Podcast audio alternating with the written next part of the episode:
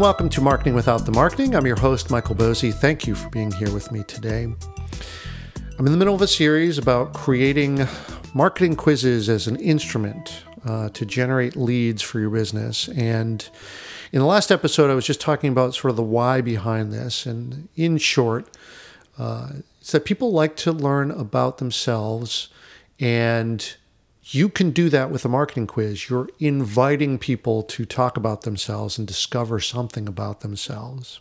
And of course, the ultimate goal is to potentially map that to a solution that you have.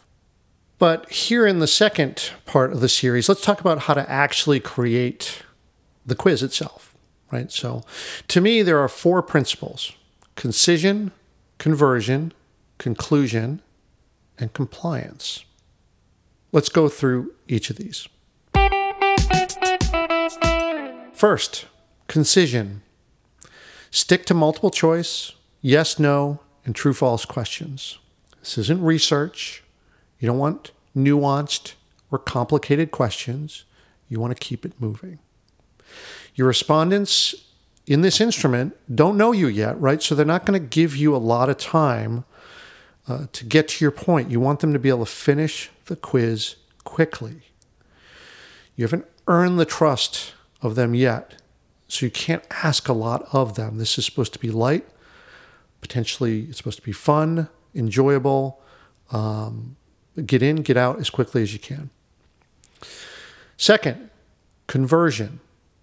Ask for the respondent's name and email at the end of the quiz. This is really important because at this point, they've actually invested the time in taking the quiz, and now they're motivated to get their results. If you ask them up front, that may be a turnoff and they may just bounce immediately. They're going to be much more motivated to opt in at the end, you know, again, once they've invested some time.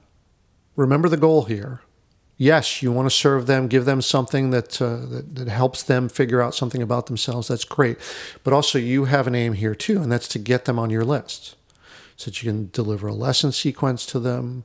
Uh, you know, uh, put them in a database for you know a, a sales call follow up, whatever it is that you that you need to do.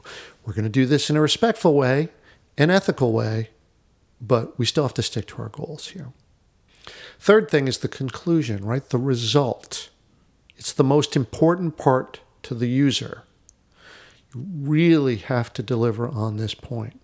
Once they've completed the quiz, what's the next step for the quiz taker? What can they actually do with the information that they just learned? That means that tailored to their particular result, you want to send them to a landing page, blog post, podcast episode, video, whatever it is where they can learn more about the particular thing that's key to their result. Remember, they showed up because they wanted to know something or to solve a particular issue. You got to help them do that. This is part of the trust building process. And the fourth thing compliance. Good marketing is ethical marketing. Make sure that you have clear permission to add someone to your email marketing list. Full stop.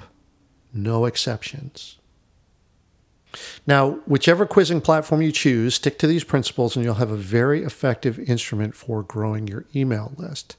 For me, I use a quizzing platform called Interact. I left a link in the show notes, and full disclosure, it's an affiliate link. But I use Interact mainly because it's in line with these four principles. Uh, the, the quizzes have a rapid user flow, they're organized properly, they make it easy uh, to link to these landing pages that I'm talking about. They've got GDPR compliant checkboxes too, uh, so everything's done above board. It's a, it's a nice system.